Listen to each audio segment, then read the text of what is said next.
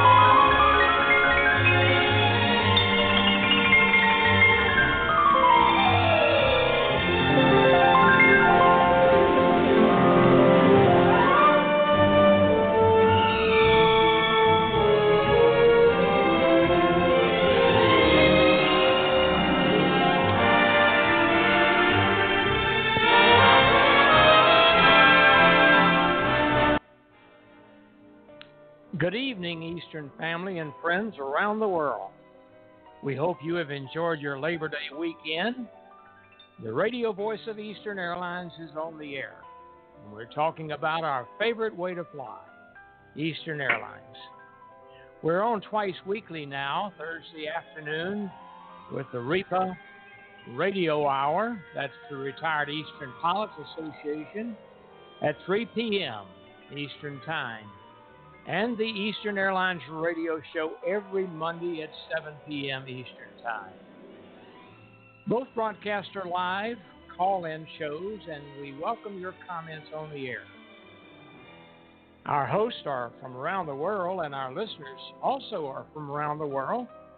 That's right, over fifty countries around the world have been identified who regularly listen to our show. We're glad you're with us tonight. My name is Neil Holland, retired Eastern captain and the producer of the show.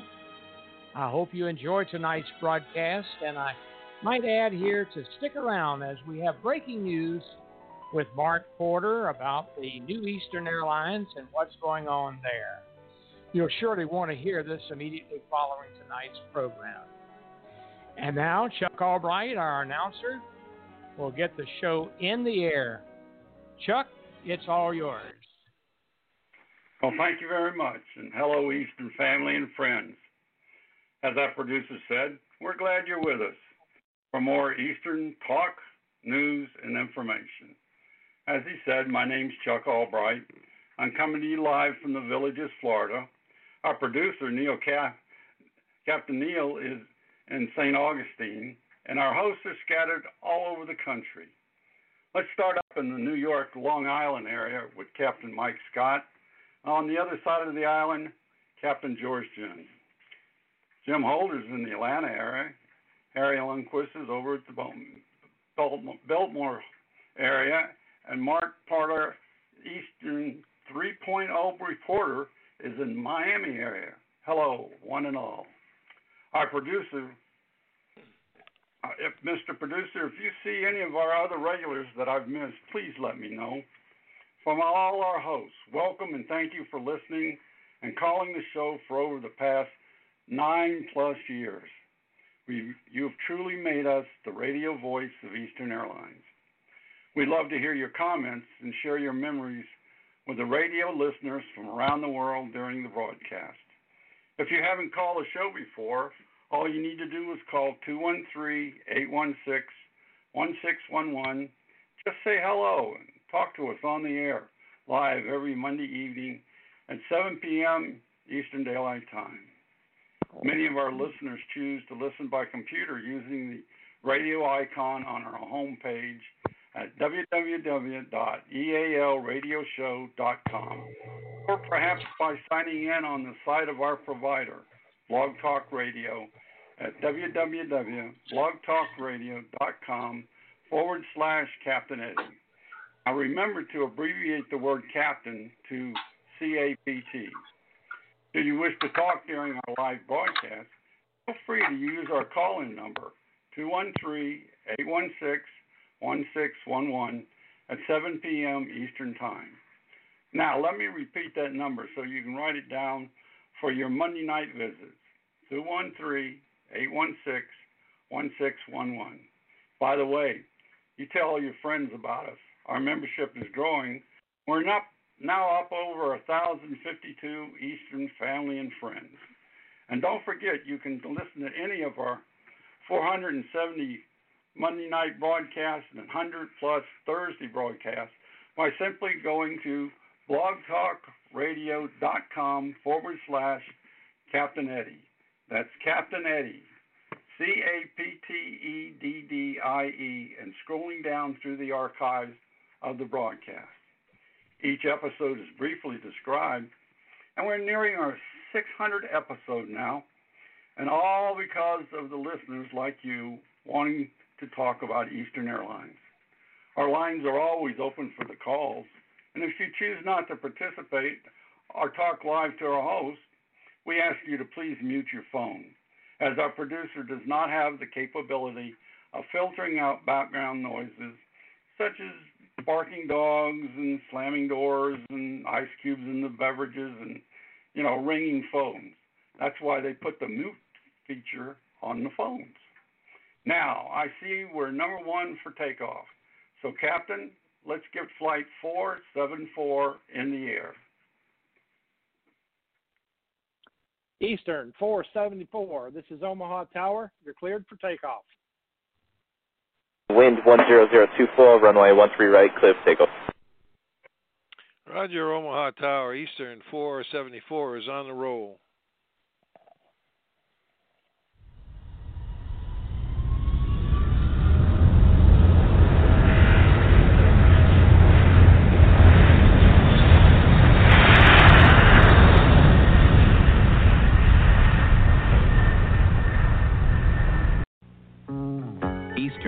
You to unwrap a beautiful vacation package. When you need the sun, there's only one. Eastern Super seven vacations to Florida, Mexico, the Bahamas, the Caribbean. One low price for airfare, hotel, and more. One week to do whatever you choose. Super seven vacations. How little they cost, how much they offer. When you need the sun, there's only one. Eastern. When you need the sun, there's only one.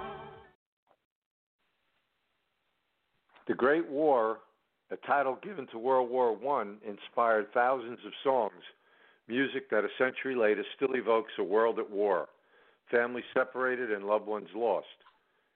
Over there, pack up your troubles in your old kit bag, keep the home fires burning are but a few examples.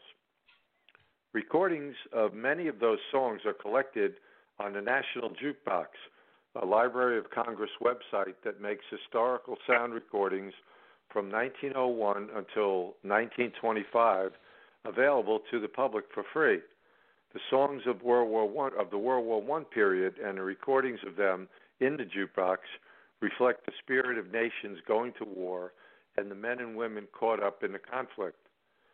The site also features the Nora Bayes recording that made Over There a hit. Over There was a nineteen seventeen song written by George M. Cohan that was popular with the United States military and public during both world wars. It's a patriotic song designed to galvanize American young men to enlist and fight the Hun, unquote. The song is best remembered for a line in its chorus, "The Yanks are coming." Do we have that recording here? The Yanks are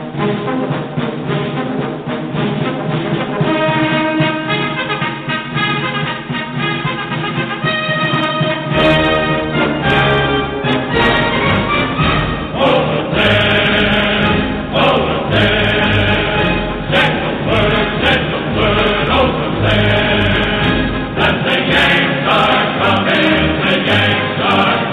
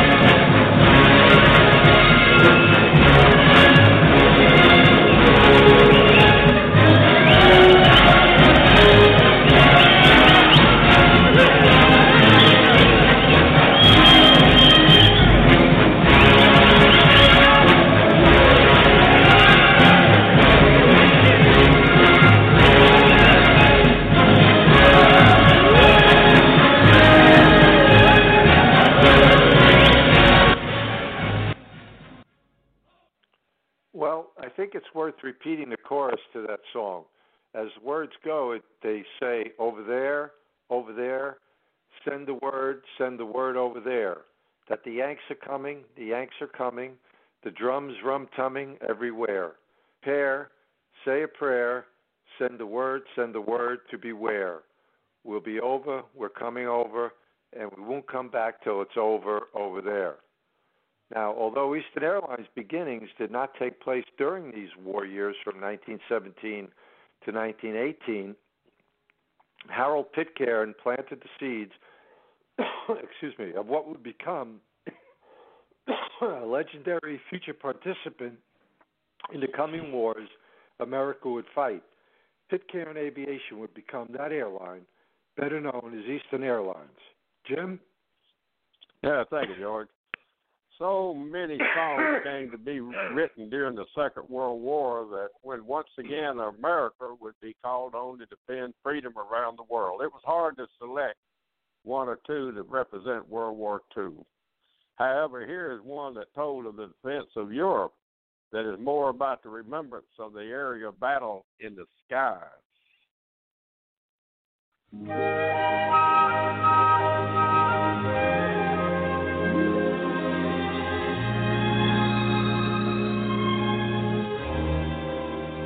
There'll be bluebirds over the white cliffs of Dover. Tomorrow, just you wait and see. There'll be love.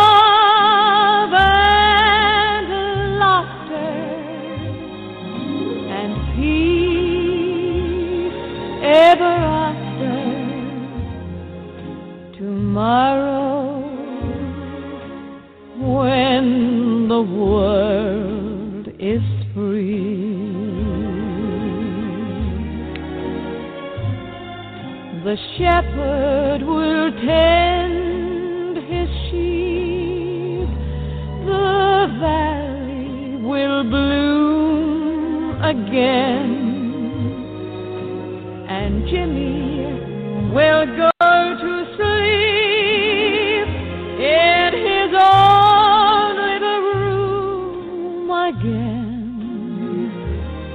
There'll be bluebirds over the white cliffs of Dover. Tomorrow,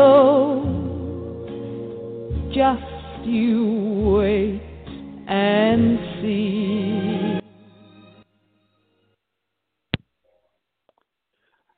Well, I'm sure that Mike Scott, one of our hosts, and others like me have flown over the White Cliffs of Dover in our airline careers, and I've done it uh, several times, and every time I thought about those Spitfires and Hurricanes up there trying to defend and successfully defend England against the Germans, the Luftwaffe. In the early days of World War Two, the war effort reached into every facet of production and to everyone's life. Women took over jobs that were formerly held by men who are now overseas. We affectionately referred to the female employee in the aircraft factory as Rosie the Riveter. We've all seen pictures of her. Activities during the war reached a fever pitch. Those who were not employed busied themselves with rolling bandages, promoting the sale of war bonds, and Operation Daycare Centers for the mothers who were away from home and working in the factory. There was a crying need for those with familiarity in technical fields, and more particularly, there was a most urgent need for those with aviation experience so that overseas routes could be established and vital supplies along with essential personnel could be transported to the war front by air. Eastern Airlines, our airline, responded with the formation of its operation, which became known as the M T D, or the Military Transport, Divi- Transport Division. This was an air transportation operations to the far-flung bases through the Caribbean down to South America, and across to Africa, and it was off to a flying start. The United States Army Air Force called upon Eastern's Captain Paul Foster to assist with the original survey flights in nineteen forty-two. Paul discovered the general in command was an old classmate from Kelly Field back in the nineteen twenty-seven time frame. They spent three weeks together aboard a consolidated three eighty-seven, also known as Liberator, four-engine aircraft, which they appropriately named Old Nosy. And they nosed all around South America and Africa, setting up our air supply routes, which was so vital to the war effort. With his ability and organizational know-how, Paul Foster, Captain Paul Foster, helped create Eastern's, Eastern's M T D, and thus began the great adventure for Eastern Airlines. Mister Producer, can you find another appropriate song for this time? I bet you can.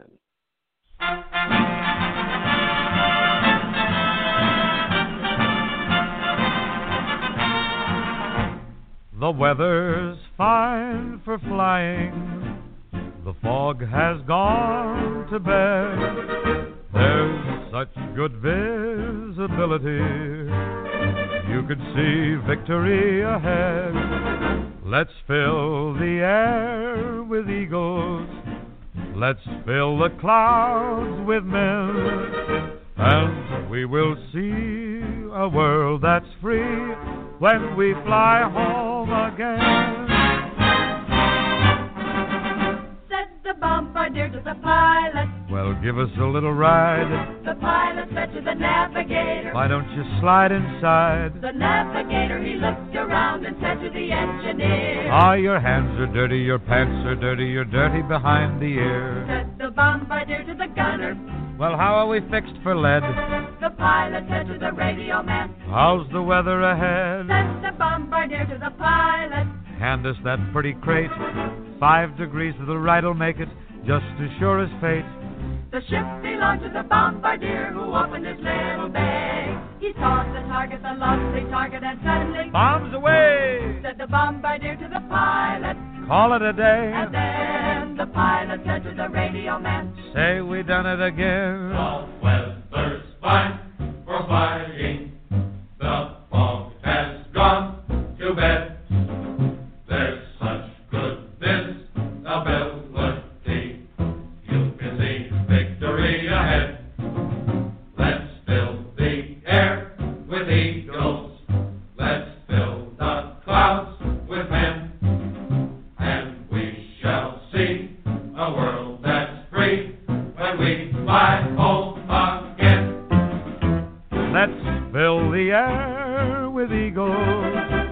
Let's fill the clouds with men, and we will see a world that's free when we fly home again.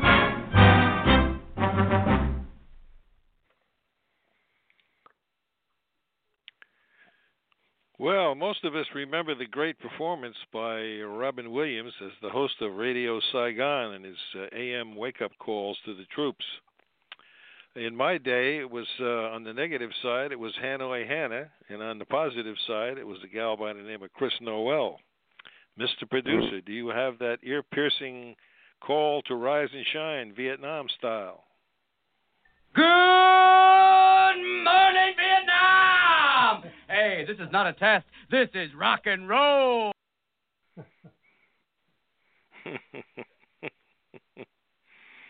What an entertainer Robin Williams was.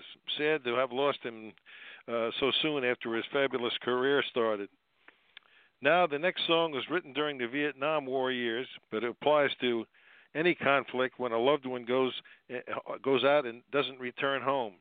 Ernest Tubbs wrote this song, wrote the song, but the producer selected one recorded by Merle Haggard to play tonight. Could we have that song, Mister Producer?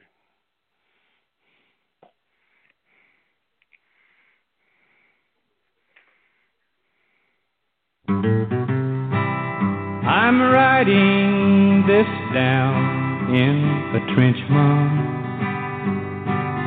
Don't scold if it isn't so neat. the way that you did when I was a kid, and I'd come home with mud on my feet. The captain just gave us our orders, and Mom, we will carry them through. And I'll finish this letter the first chance I get, but for now I'll just say I love you. Then the mother's old hands began to tremble, and she fought against tears in her eyes, but they came unashamed, for there was no name, and she knew that her soldier had died. Then the mother knelt down by her bedside, and she prayed, Lord above, hear my plea, and protect all the sons who are fighting tonight. And dear God, keep America free. I'm writing this down in a trench, Mom. Don't scold if it isn't so neat. On another note, flying these uh, M A C flights, Military Air Co- Airlift Command, uh, were in, themselves very different and from normal domestic Eastern Airlines flights, and in any other operation of that magnitude, there was always a story which touches the heart. And just as a side note, uh, Eastern Airlines used to use uh, D C eight sixty-three, aircraft seven fifty-nine, for a lot of those flights. It was later sold to Arrow Air, which crashed as a military flight going out of Gander, for those of us who don't know or remember. Uh, anyway, Frank and Gertrude Younger had a bit had had, a, had bid goodbye to their son Gary on a dreary dock in Norfolk, Virginia, one dark and rainy night, as he left on a freighter as an escort for his outfit's equipment and supplies bound for Cameron Bay and the Vietnam War. Now it was nearly a year later, and his rotation date was coming up. Frank bid a trip which would be put put him in Vietnam on this particular date. Things were looking good, but at the last minute, there was a schedule change. And after an overnight in the West Coast, and the schedule was the schedule was restored, and a, a three days later, Guy was waiting for his dad, having arrived in Cameron Bay just two hours earlier. Tears of joy were shared as they were reunited after eleven months. Ellis Traub and F D Moore took care of the paperwork so Frank and his son could enjoy the visit during the two-hour Uh, turnaround. When Frank was, then he was off to the Philippines, Wake Island, and Honolulu. But the story didn't end there. While waiting at the airport in Honolulu to pick up his segment of the flight from Vietnam back to the States, Frank wondered if his son would be aboard the eastbound flight carrying many returning soldiers. The tension mounted. Everyone in his crew had their fingers crossed, and normally the processing took Uh, would take a week to ten days for out processing, but the procedure had been ha- hastened with the help of an old high school friend, classmate, who was in charge of the passenger assignments. Sure enough, Frank's son was a passenger aboard the flight, and Frank Younger brought his son back from the war in Vietnam. It was his best trip he had in his experience in thirty-three years with Eastern Airlines. I'm sure it's big he was.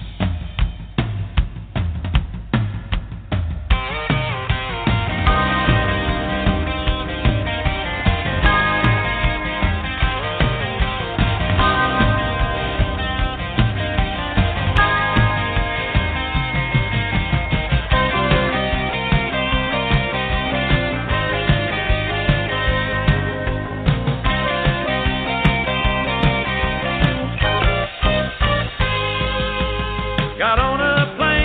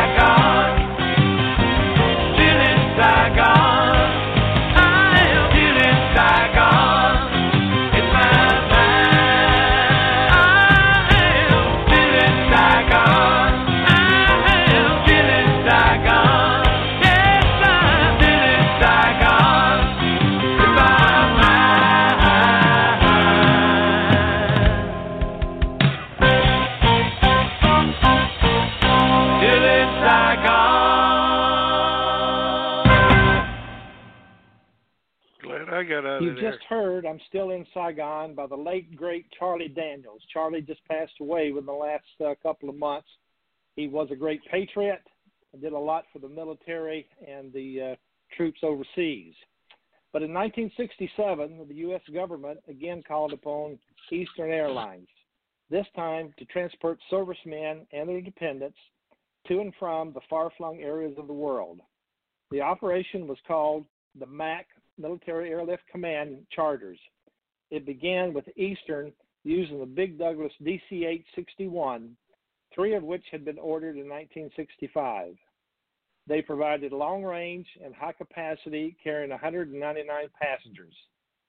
As delivery of the aircraft began in nineteen sixty-seven, their first plane was flown to France and exhibited at the Paris Air Show. The initial flights were over the North Atlantic to Germany, and as air, more aircraft were ordered, the routes were extended to overseas bases in the far reaches of the Pacific, including Vietnam. Here's a song written during the ongoing Afghanistan war that we will close out our wars, war year's music tribute. Called I Just Came Back From a War is a song co-written and recorded by American country music artist Darryl Worley. It was released in September two thousand six as the second single from his album Here and Now. It peaked at number eighteen on Billboard's magazine's Hot Country Songs chart and reached number fifteen on the U S Billboard Bubbling Under Hot one hundred. The song was inspired by a war veteran Worley met who was having a difficult time adjusting to life back home after being in a war zone for many months. Worley says, "It made me think about what it must be like for all the soldiers who have served in conflicts past and present to adjust to being back home. The strain of war must be incredible." He adds, "This song is from the soldier's perspective, and the message is, hey, man, cut me a little slack if I need a little time to readjust here. I'll get there, but be a little patient with me. I just came back from a war." Mister Producer?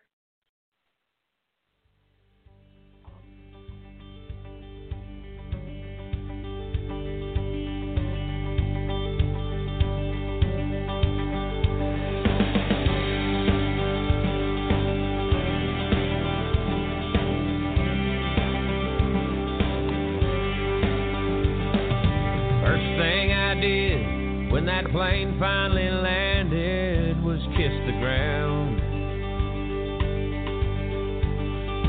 Next thing I did was to go find my friends down at the old hangout. We drank some beer and talked a lot about old times, but when the booze finally hit Billy Joe Grimes, he said, "I don't know what it seem different to me." I said, "I just came back from a place where they hated me and everything I stand for. A land where our brothers are dying for others who don't even care anymore. If I'm not exactly the same good old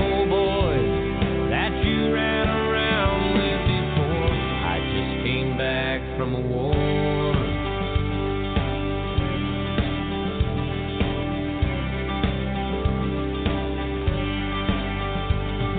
The very next morning, I took a walk through the neighborhood. I thought it's been so long since I've been in a place where everything is good. People laughing and children were playing, and as I watched them I found myself praying, "Lord, keep them safe here at home in the land of the free." 'Cause I just came back from a place where they hated me and everything I stand for, a land where our brothers are dying for others who don't even care anymore.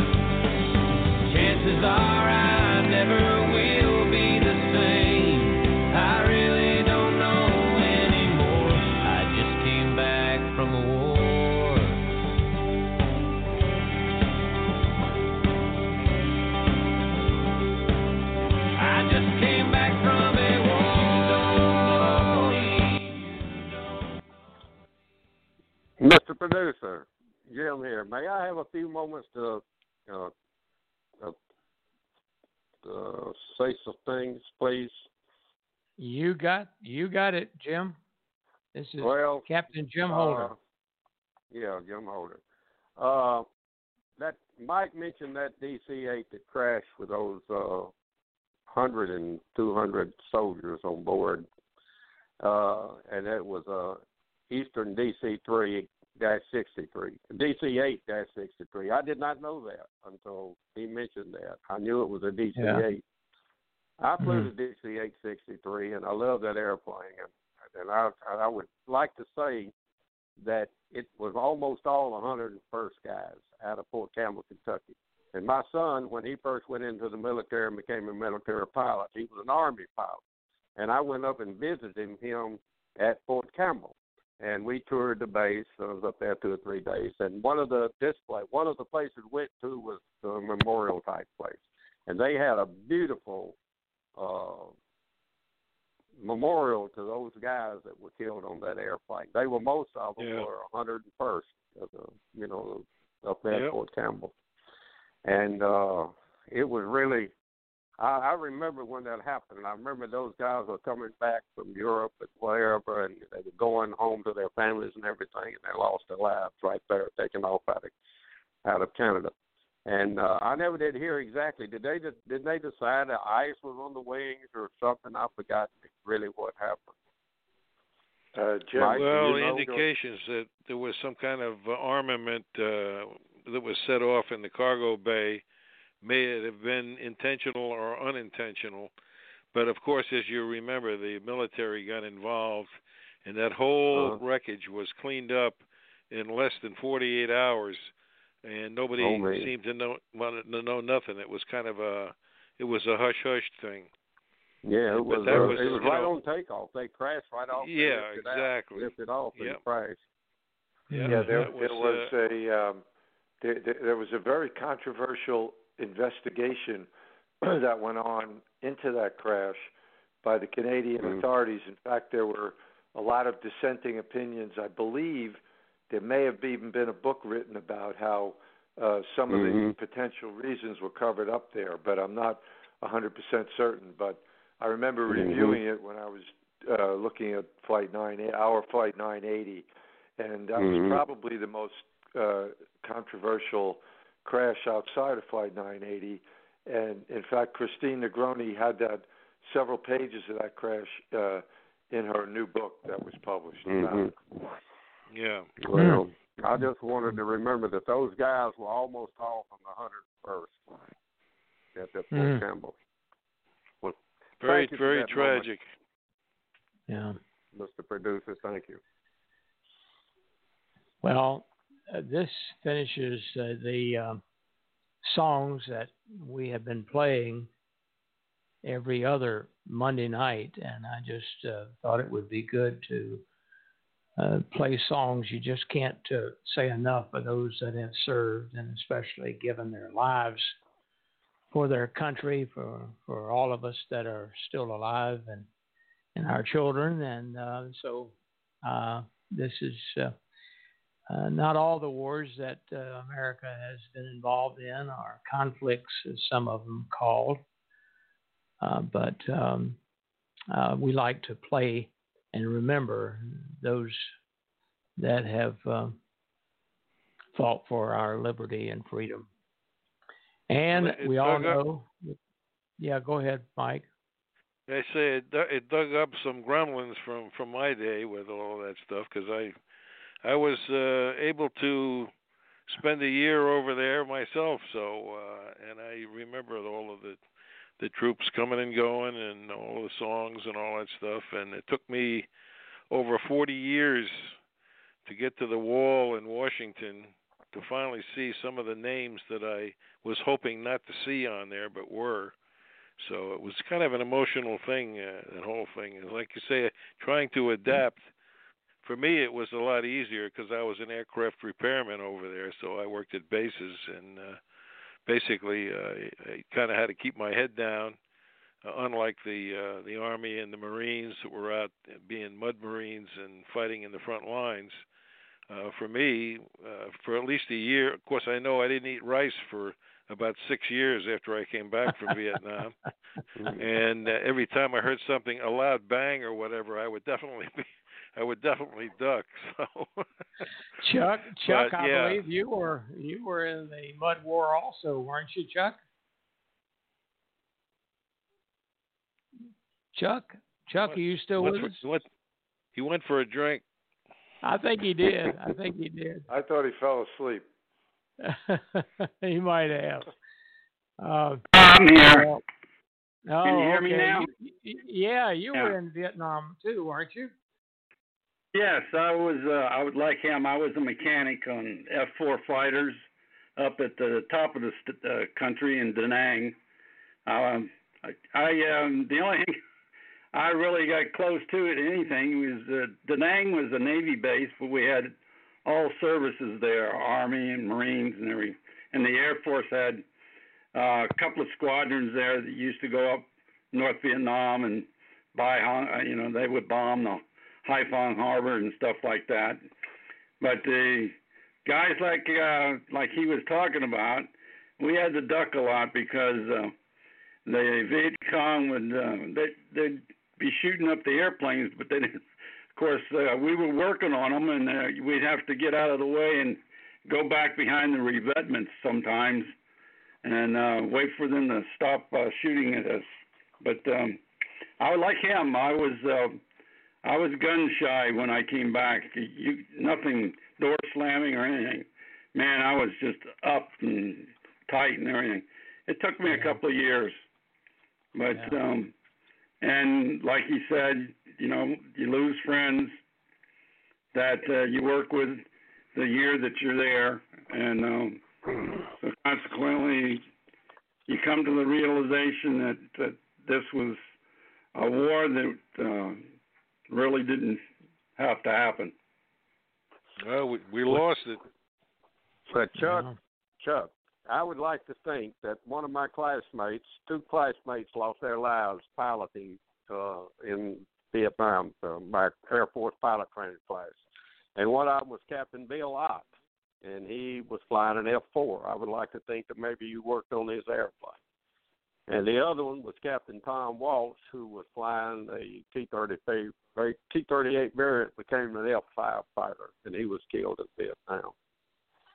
And I can't recall the names on. because um, we had a lot of rotation at Da Nang. Oh, I, and yeah, uh, no, I like I said, it I was, like all the military uh, services were there, so you you you just did did what you had to do and, and kept going. Because uh, I worked the night shift because I was one of the few people that had a jet experience when I went over. I was there at sixty-six and sixty-seven, so the war was really just gearing up really good. And, um, of course, with a short rotation of a year, they couldn't keep uh, experienced people there. And um, those, when I walked in the door, my my my sergeant says, "You worked on jet planes." I said, "Yeah, I, I did." He says, "Your supervisor is the night shift. Come back in a couple of hours." So, um, but I worked too. But uh, no, I didn't recall the. Uh, Their yeah, names. I know you couldn't re- remember the names. I'd like to believe, though, that maybe you worked on their airplanes. They yeah. were both killed yeah. in the sixty-six time frame. I one other little thing I'd like to mention on this about those guys over there. When I was flying, I was based in Atlanta Eastern, walking in the old terminal down toward the Eastern Gates, and I saw this Air Force guy walking toward me, and he was in a full-dress safe uniform, and he had captain's bars, and he had wings. As he got closer, I recognized him. He was an instructor at Craig Air Force Base when I was there as a student. His name was Smith. I can't remember his first name. And as he walked by me, I recognized him, and I said, and he stopped and turned around and looked at me, and I looked at him, and I said, "You know, I think I remember you from Craig Air Force Base." And, of course, he said something like he remembered me, but I'm sure he didn't, but he just being polite. And I said, "Well, I'm glad to see you, you know." And, you know, this was in sixty-six or something like that, sixty-seven. Uh, and he said, "Well, I'm glad somebody, too. I just came in, and in to California and got off the airplane, and, you know, they were treating, they were saying nasty things to us, and nobody, it was terrible how these guys were treated when they came home. And then he flew to Atlanta, and he's walking up toward the main terminal. He said, "You're the first person who said something nice to me." And I just, that, I'll never forget him saying that. I was the first person that said something nice to him, and he had come all the way from Vietnam to Atlanta. Yeah, kudos, yeah. Pretty kudos tough to you, Captain. A lot Jim. Of guys, but they would get that uh, bad mm. atmosphere that, that people had back in those days. And, yeah. uh, of course, there was the thing with Jane Fonda that didn't help at all. Yeah, of course not. Well, uh, it, well I, I, remember, I I didn't I, serve in Vietnam, but I, I do remember taking a Mac flight. I took a Mac flight from uh, uh, uh, McCord Air Force Base to uh, Tokyo. So I think we stopped in Anchorage or somewhere up there. And I, I believe it was a D C eight, but that was a big one. I believe there were five hundred G Is on that thing. It was big. That's well, all I came back on a Pan Am. A Pan Am flight. Uh, Eastern had their Mac, uh, the D C eight sixty-three, spe- specifically aircraft seven fifty-nine at Eastern. They had it set up with uh, two hundred fifty-two seats. Was the oh. maximum they could put in there. They were all tourist class seats, front to rear. I did. I did not know there was a former Eastern airplane till tonight, Mike. Yeah, it was. Mm. This, Operated uh, it, by this Arrow is a World Air, Airways you know. flight. Arrow Air. Yeah. yeah. Arrow Air, yeah. World, World Airways they were in, flight. Up, we they were up at the nine, too. Yeah. But I came well, home on a Pan Am flight. Seaboard that landed at the wrong airport in Da Nang. Oh, yeah. D C eight sixty-three. And nobody was on the airplane when it took off as the captain. I That's know that for sure. Joke, but it, I think the co-pilot was there, but the engineer got off. They made it, though. They made it. That was they did. sixty-one, as I recall. With, with room to spare. With room yeah. to spare. But they didn't have any gas. They had to land immediately. No. What I was trying to tell you guys is when I rotated back, we left Da Nang going to Saigon. And we were in a seven oh seven Pan Am, and we were at the end of the runway, and our our uh, captain was a colonel, the, the first officer was a captain, and, and the navigator was a lieutenant, I believe. And then we had Red Cross girls who were our flight attendants. And at the end of the runway, they started shooting rockets at the plane, because that's why military were flying it, because the Pan Am Fly, uh, people said they were not going to fly under those conditions. So the, the colonel come on and he told us what was happening. And he says, "You want to stay or go?" And everybody yells, "Go." And we actually went down a runway and had rockets, uh, these rockets that they had, the Viet Cong, were probably no more than two hundred, three hundred feet off our wings. Mm-hmm. And he just, that thing up on his tail, and shot straight up into the sky. And um, yep. we went to Saigon and um, the Philippines, and then we had four guys that were in uh, Alaska. I think it's um, Fairbanks. And um, the colonel says, if we go to Travis where we're supposed to, these four guys won't get home for another two days. And he says, if it's all right with you guys, I can catch the jet stream and take them to their base, and we won't lose any time getting to San Francisco. And that's what he did. And we did get into San Francisco uh, about twenty minutes ahead of what we were supposed to. So well, there was listen, uh, a lot of nobody, things to remember.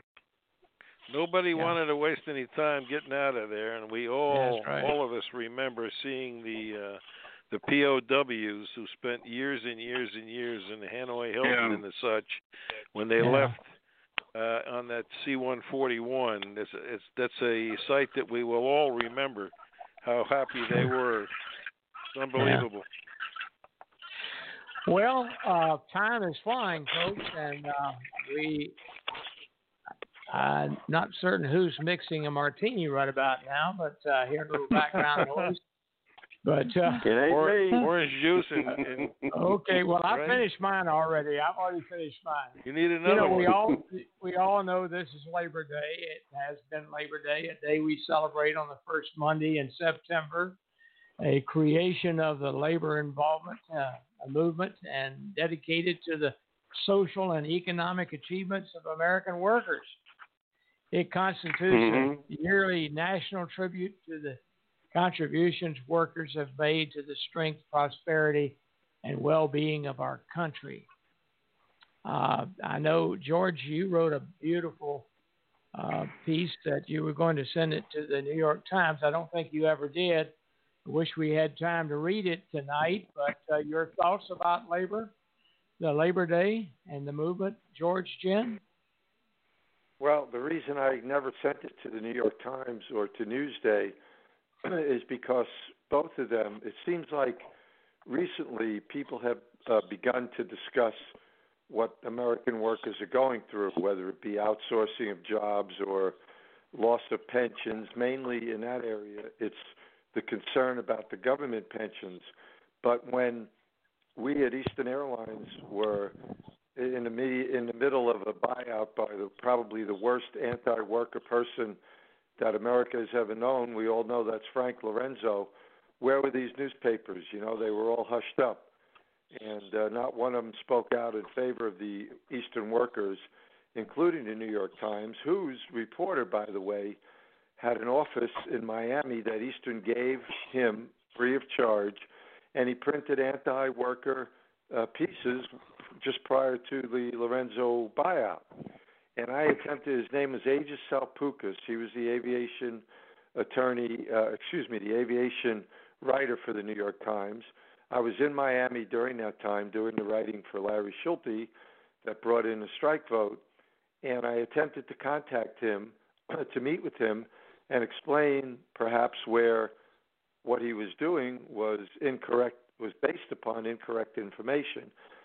And he refused to even meet with me. So as far as I'm concerned, I have nothing more to say to these people because I was tired of knocking my head against the wall for so many years. Now, all of a sudden, they've come out of the woodwork with this, quote, great concern, unquote, for American workers. So that's my two cents. And I might sound a little bit bitter, but obviously I am because, uh, you know, the American media never took the side of the American worker during the eighties when all these buyouts and that type of trash took place, which cost hundreds of thousands of jobs, not to mention pensions like we lost to pilots and other workers at Eastern lost. So I'll, I'll end it with George. That, Neil. Absolutely. I agree with you one hundred percent. And yep. It was a great article that you wrote, and uh, uh, it, it needed to be uh, in the New York Times or uh, some major newspapers. It was real, real good writing, real clear thinking, too. So uh, I've got some uh, breaking news here, and I've got to put this right here. And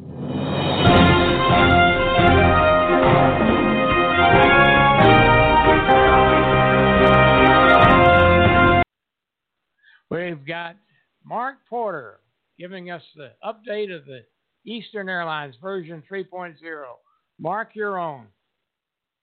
Hi, Neil. Um, yeah, this week... Uh...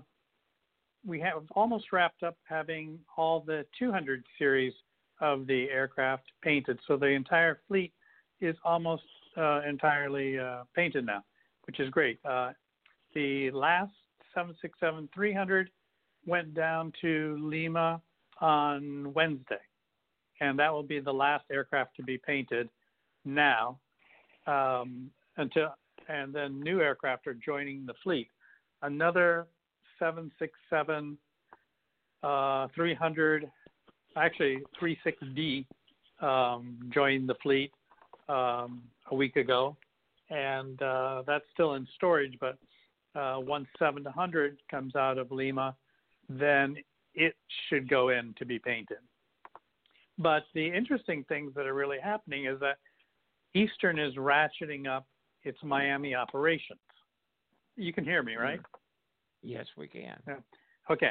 And at the same time, Delta Airlines is going to make Miami a hub. And at the same time, Southwest Airlines is going to make Miami a hub. Oh. So wow. Eastern's really caught in having to move quickly now. And I suggested that they uh, connect uh, John F. Kennedy, Baltimore, Boston, and Chicago in those orders with uh, their two hundreds uh, to use as feeders, because these other guys are sure going to do everything they can to push Eastern out.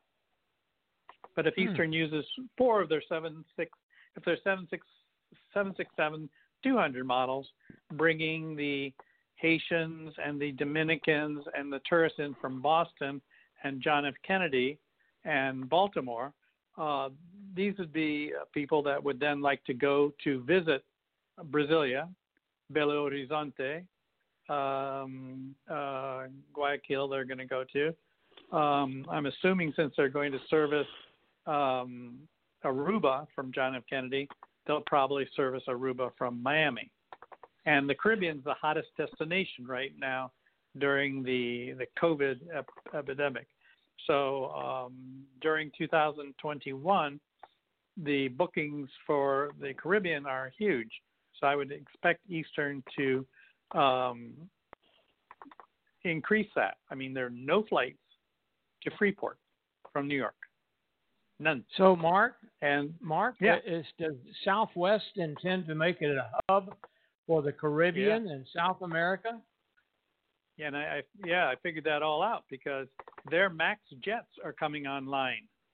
With their MAX jets out of Miami, they can go about as far as Peru comfortably with the passengers.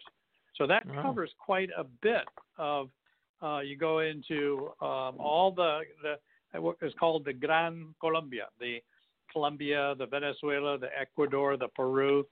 And of South America, and anything north of that, um, they can cover with those MAX jets. It's not that the MAX can't go further; it's can the passengers take an eight-hour flight? Uh, mm. Like like Gol, uh, uh, Brazil asked its air, its passengers to make a stop in uh, Fortaleza, Brazil, and then go on to Brasilia. And that's you know that's rather tiring. I think if I get tired enough on an eight-hour flight on a wide body. But um, are, are they serving I, I, I booze? Think, I sure, I sure hope so. My God, I hope they have pillows. That that I makes always, any flight short. A, yeah, yeah, I always put a ten dollar on my uh, on yeah. the table of the American Airlines flight, and yeah. she goes, "Well, it's only five dollars." I said, "Yeah, but can you get me that wine in first class?" And she would take it, put it in her pocket, and say, "Yeah, I'll be right back, sir." And she'd come back with a styrofoam cup. You go, here's your water, sir, and I thank you, thank you very much. uh, okay, well, Mark, thank you very much. We run out of time, but keep up good work. Keep us posted on everything that's happening, and still keep working on getting the C E O or a chief pilot or someone from uh, from Eastern to come on our show. We certainly appreciate um, that. And, hey, and Eastern needs more mechanics, by the way. Oh, there you go, Chuck. So Mike. anyone, anyone, even from the yeah. past, I'm sure they'd be taking. Hey, Neil, I Chuck and I are too old for that stuff. Yeah. George, go ahead. Yeah, Mark, I have a question. Yeah. The, mm-hmm. This new Eastern Airlines, this is not a publicly held corporation, is it? No, it's private. Well, what, you know, I've been reading that all the load factors are so low that the airlines like my alma mater have cussed so many flights. What? Where is the money coming from to keep the airline afloat? Well, the the Woolley family, they're they're extremely uh, wealthy, but that's a very good question because Alta is a holding company, and through holding companies, the foreign investment can go. And I had a friend here who is a manager at American Airlines. And he said ever since the Japanese investment into Alta, those the guys are rich. And we just don't want them to come to South America. And that's exactly what they're targeting. Mm. No, but, but so I don't know how much the Japanese invested, but I think it's Mitsubishi. So you're saying that, that this is a foreign investment in an American airline. I thought that was prohibited under U S law. Into Alta. Alta, all the all the guys, uh, American and United, and they all have their holding companies, because in their holding companies, that's where they can take the foreign investment. But their the uh, their airline doesn't really have that. You know, it's like politics. It's really dirty, right? So the the um, the the main airline doesn't really have the foreign investment, but the aircraft are coming over from the holding companies, which get the foreign investment. You see what I'm saying? So they really do. Yeah, I do. I, I'm not going to ask any more questions. I don't want to get you in trouble with your employer. So no, no, I'm, I'm my own employer. But um, the the the Alta's holding company, Alta Airlines holding company, is run. The C E O is Richard Woolley, the brother of Kenneth Woolley, who was the original investor in JetBlue. Oh. And then yes, as long as, Jet Mid- as long as they're not Jet, buying Jet, any Jap Zeros. Right. and that and then Jet Midwest is run by Kraft. And Kraft was fifty percent owner of Eastern. Ah. Okay. And now, now the spinning, aircraft so. sort of go to to K M W, to Alta, to Jet Midwest, and then back to Eastern. So one is the maintenance facility, Jet Midwest. They fix the aircraft up. So a lot of the, the monies circulate, but they're all doing their job to maintain the Eastern, which is smart. Very good. Okay. To be able- well, we're going to have to see a chart about this. It's uh, like our next show is going to be the uh, family tree. That, that'll... Maybe Mark could write a book about it. That would be even better. There you go. Yeah, now they just well, need to have a small regional airline that's a different company from Eastern, so they have two separate airlines running, but it's really one. Yeah. Okay, Mark, thanks so much. We're about out of time, and uh, so we're going to put the airplane on the ground, and uh, four seventy-four, you're cleared to land. Let's see if we can get a landing noise here out of my uh, sound clip. There we go.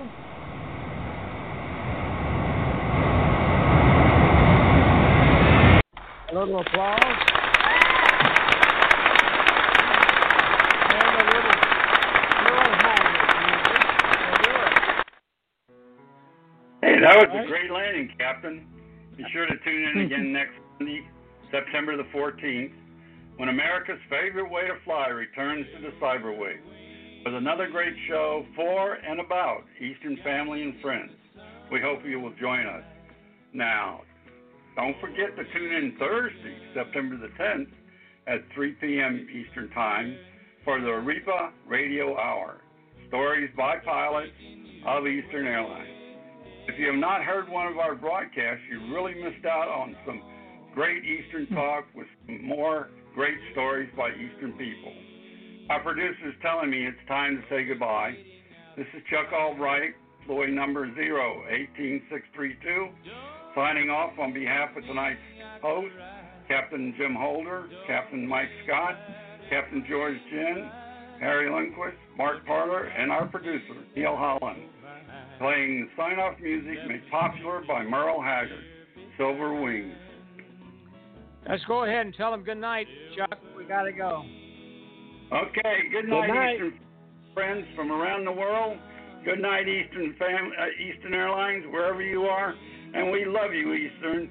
Now, all of us, when I count to three, one, two, three. Good night, Eastern Airlines. Good night, we Eastern. love you. Good night. Love you. Good night, everybody. Good night. Time for another night. drink.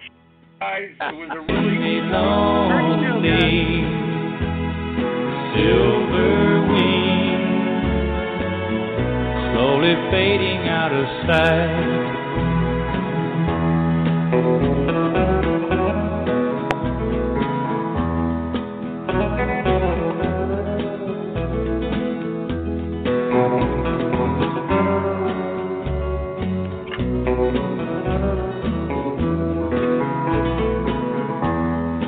Silver wings.